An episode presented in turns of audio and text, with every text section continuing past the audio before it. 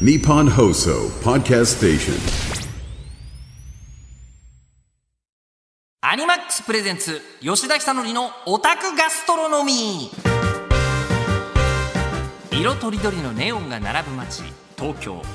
金曜の夜オタクが集うスナックがあっ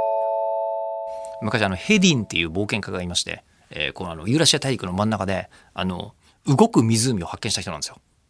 えーはい、えーどうもオタクガストロノミーです。えーあの野球が伸びると出ないっていうことで、えーほぼほぼ、えー冒険家でもないと発見できない番組と化しておりまして、特に夏の時期がね、日照りが強かったからかな、今年の夏は、えーあの野球が、まあ、熱戦が続いていたので、えー本当に出なかった。本当に出なかったんで、えっと、でも収録をやってたんですよ。で収録をやってたんで、で、暑かったんでしょうね。えー我々ちょっとあの、こう、何かがおかしくなっていまして、えっと、水着会やってみたんですよ。アニメであるじゃん、水着会。やろうぜっつってやったんですけど、えーこの時期まで出ておりません。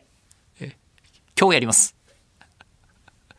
季節感がなくて本当に申し訳ございませんが、では、おたがす水着会お楽しみください。アニマックスプレゼンツ、吉田久典のオタクガストロノミー。色とりどりのネオンが並ぶ街、東京。金曜の夜、オタクが集うスナックがあった。なかなか出会えない番組オタクガストロノミーへようこそ。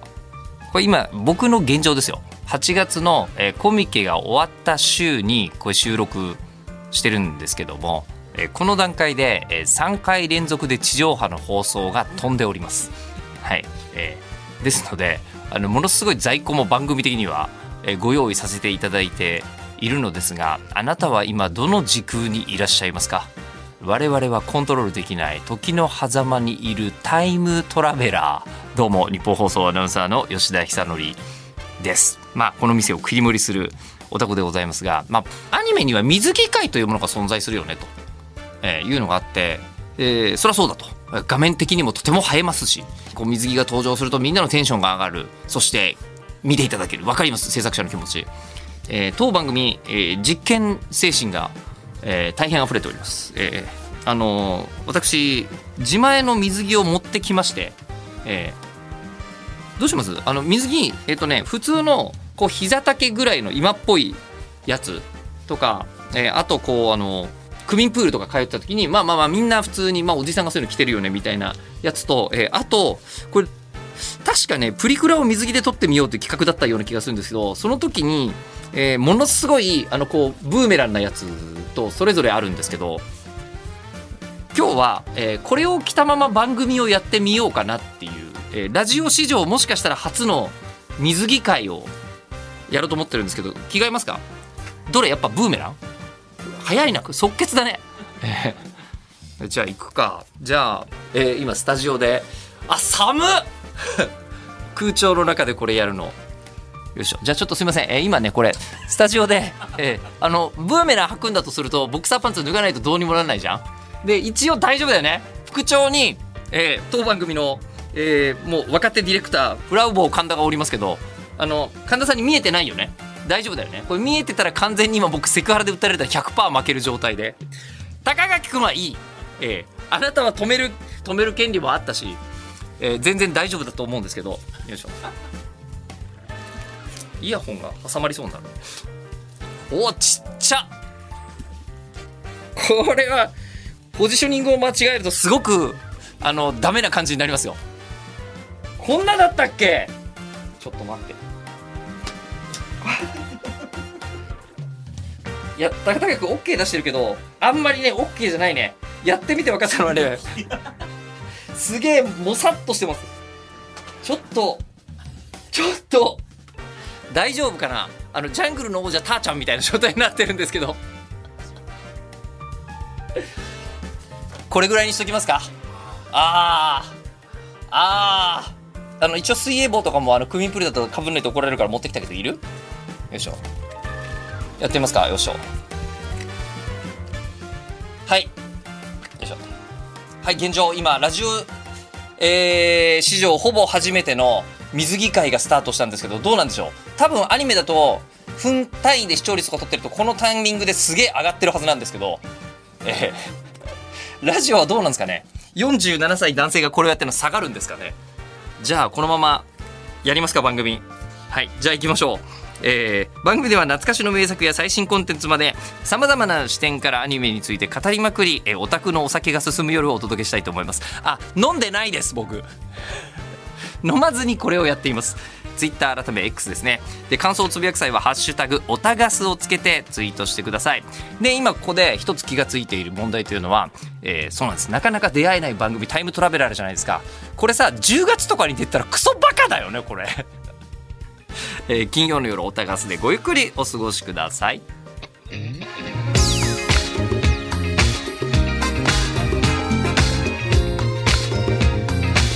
マックスプレゼンツ吉田久典のオタクガストロノミー。この時間はアニマックスがお送りします。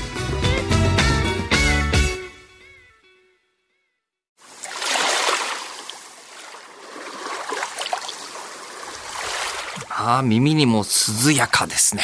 はい。えー、アニマックスプレゼンツ吉田久典のオタクガストロノミー。今回のテーマはこちら。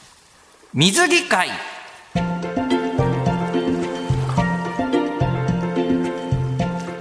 まあ一応まあ上半身は当然ラ下半身もブーメラン水着一つでおっさんが今座ってるわけですけどもあのまあね、えーまず水着会なんですけど、えー水着会というのは、えー一番初めにさあれ読者サービスって言った人誰なのかね？なぜか読者サービスって言葉があるじゃないですか。で、多分1980年代ぐらいだと思うんですよ。1980年代ぐらいの週刊誌とかだと、どうも、えーキャラクターが薄着になると喜ばれるなっていうことに制作者側が気づき始めた頃が、えーありまして。で、その頃に確かに、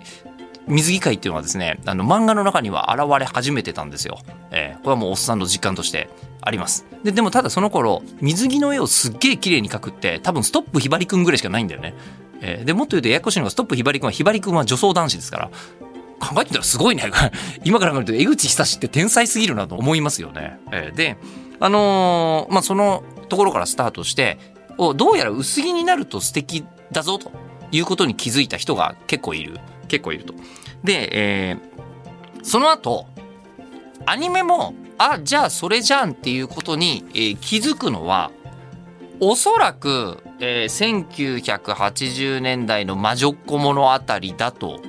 思われます。その前、その前後ぐらいに多分キューティーハニーで、あの、こう、変身するときに脱ぐみたいなことがものすごいセンセーショナルだったと思うんですよ。センセーショナルだったと思うんだけど、なんとなくこう、あの、水着会というものに、えーみんなの注意が集まり始めたのはその辺だと思うんですよね。えーで、その辺で集まり始めて、あの、これ最近、本当に、えっと、ネットで見かけ確かにそうだなと思ったんですけど、どうやらですね、えーかつて、え今も、今でもあります、そういう文化。えー女性のバストが、えーいわゆるこう、動画、アニメとして揺れる。はい。というこの描写ありますよね、この描写。この描写なんですけど、えー1980年代まではそもそも存在していなかった。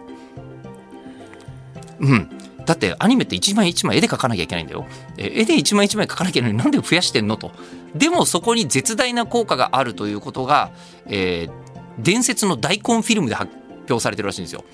わかりますかね？あのガイナックスさんたちというのがいらっしゃいまして当時 SF 大会という大会今でもありますけどその SF 大会があって SF 大会っていろんなところでこう開催してるんですよ。で大阪で開催された時は大阪 SF 大会が略して大根と呼ばれていた。で当時大阪芸術大学にいた方々がまあ元もあと後のガイナックスを作る皆さんなんですけどが、えー、と素人フィルムで作った時に、えー一説には貞本義行さん説があるんですが、本当かどうかわかりませんけど、あの、なんか、揺らしたんだって。で、その時に、えー動画をチェックしてたスタッフからどよめきが起こったというところから、そういう文化が始まったらしいんですよね、どうやらね。えーで、そこから、あの、こう、あの、みんながすごい、えー無意識のうちに好きだ。だが、それをどうすればいいのか。えーみたいなことがですね、まあその間にだんだん作画もどんどん綺麗になっていくわけですよ。で、作画がどんどん綺麗になっていて、90年代を迎えます。で、90年代を迎えて、えー当時、あの、不思議の海のナディアという作品がですね、えーあったんですけども、まさにガイナックスがエヴァンゲリオンを生み出す前に NHK でやってた作品です。えーこの作品、えーまあ、何がすごかったかというと、水着出したいよね。出たらええやん。では、海の作品ならいいんじゃないのっていう無意識が絶対働いてたと思うんだよね。えー、で、なので、主人公のナディア、ね、もう本当にこう、浅黒い肌のですね、非常にこう魅力的なヒロインがこう登場することになりまして、ナディアは、あの、ビキニの上に短いジャケットをギリギリ着ているが、結構よくジャケットは外すっていうキャラクターとして存在し、で、これはもうみんな大好きでした。えー、どれくらい大好きだったかというと、えー、当時ですね、あの、アニメ雑誌とかに好きなキャラクターランキングっていうのが、えー、ずっと載っていて、で、不動の1位というのが、もう、私が初めて飼い始めた頃から、少なくとも5年ぐらいは、ずっと変わらずナウシカだったの。ずっと。まあ、わかるよ。それだけみんなが好きなキャラクターだったのは。で、そのナウシカだったのを、ナディアが発表された時に初めて抜いたの。ええ。あ、こんなにも人の心に刺さるものなのだなというのが、その辺でこう観測されましてですね。で、あとはね、もうここからは、あの、大喜利？どのシチュエーションで水着を繰り出すかっていうのが、各アニメのこう頭の使いどころにどんどんなってきてましたね。えー、そうだな。例えば、えっ、ー、と、魔法先生ネギマとかは、もうオープニングでゴリゴリ出すみたいなことになり、まあね、あれも本当に、考えてみると、あの作品を、現国会議員が生み出していたと考えるととんでもないことですよね、赤松源先生が。えー、生み出していらっしゃいまして、で、オープニングにもうすでに入ってる。そうすると毎週見るじゃん。ね。オープニングで毎週見られる水着ってすごくいいと思いませんか？ね。えー、とかね、あとはね、そうだな。あ、大体、こう、男子の方、男子の方にも普及していって男子の水着もありなんじゃないかというかそれこそみんなが欲しいじゃないのかと思って、えー、世の中に問われた瞬間にやはり爆発的な人気になったのがフリーですよね。えー、京都アニメーションがあのわざわざそのなんか水着のディレクターさんを作るとかじゃなくて水のディレクターさんまで用意して、えー、水の動きをこうわざわざ専門に扱う方が現れたりとかしながらまでして水着作品作ってましたね。えー、で、その後、えっ、と、そういうのってサービスでやるもんじゃないというふうに、えー、思った。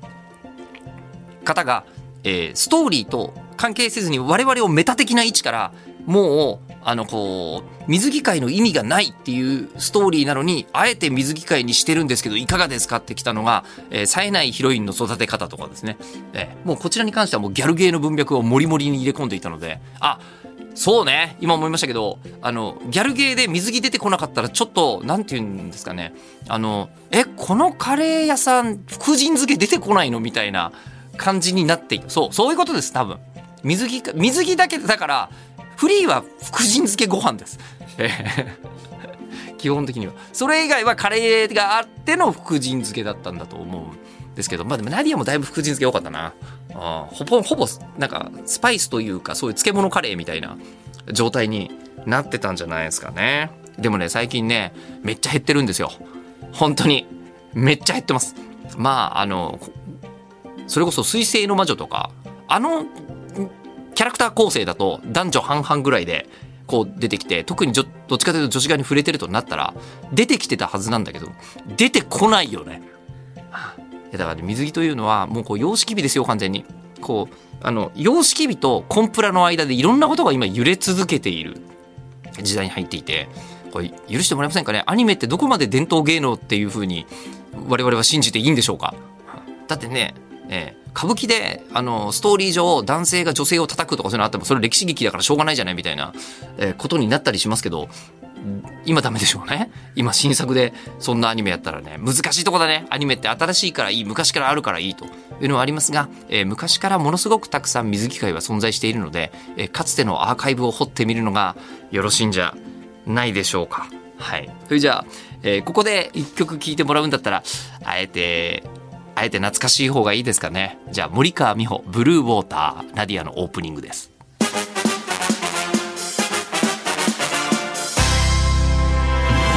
マックスプレゼンツ吉田久典のオタクガストロノミー。この時間はアニマックスがお送りしました。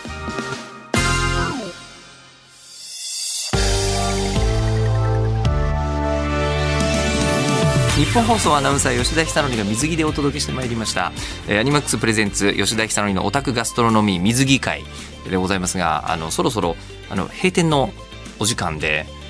ございまして、えーここでアニマックスさんからのお知らせです。歌って弾けてアニメミュージックの祭りアニマックスミュージックス2023 11月18日土曜日横浜アリーナで開催です。えー声出し解禁の6時間ロング公演が復活しました。出演が伊藤美来上坂すみれ内田真礼内田雄馬ウマ娘プリティダービー大石昌良大橋彩香ガルニデリアサンドリオン純奈東山奈央トゥルー中島由貴南條愛乃フォーユー MyGO マッドキッドリュウレイズアスイレン。えーという豪華アーティストが集結、えーということでアニマックスミュージックス2023なんですがアニマックスで独占生放送生配信が決定いたしました。横浜アリーナの盛り上がりをご自宅でもリアルタイムでお楽しみください。詳しくはアニマックスミュージックス公式サイトまで。そしてアニマックスが運営する EC サイトアニマックスストアでは10月から放送開始されたテレビアニメ MF ゴーストから、えー本物さながらの質感を実現したオリジナルライセンスプレート T シャツジップアップパーカーなどアニマックスストアオリジナルアイテムを販売中です。え他にもですねテレビアニメ「流浪に剣心明治剣閣ロマンタン」から神谷勝新流神谷薫モデルの木刀など注目アイテムもございます。そして今なら実質送料無料となるお得なクーポンも手に入ります。詳しくはアニマックスストア公式サイトまで。いやあの本当にね飛び飛びになるもんでいろいろと皆様に、えっと、こうアイデアを頂いてもそのいただいたメールをご紹介できるのが2ヶ月3ヶ月後になる可能性も十二分に、えーありますもので、えまああの大人向けじゃない？40代50代。我々2ヶ月3ヶ月後とか全然平気でしょ？は いそんなもんでしょ？えじゃあ気長に、えーお付き合いお待ちしております。受付メールアドレスオタクアットマーク 1242.com otaku アットマーク 1242.com、えーこちら送ってきてください、えー、ツイッター改め X で、えー感想をつぶやく際は「ハッシュタグオタガス」をつけてツイートしてください、えーオタガスはカタカナです。過去の放送ポッドキャストで配信中です。聞き逃した回やもう一度聞きたい放送何度でも楽しむことができます。えーこの時間のお相手は、えー日本放送アナウンサー吉田久典でした。で金曜の夜おたがすでまたお会いしましょう。寒い。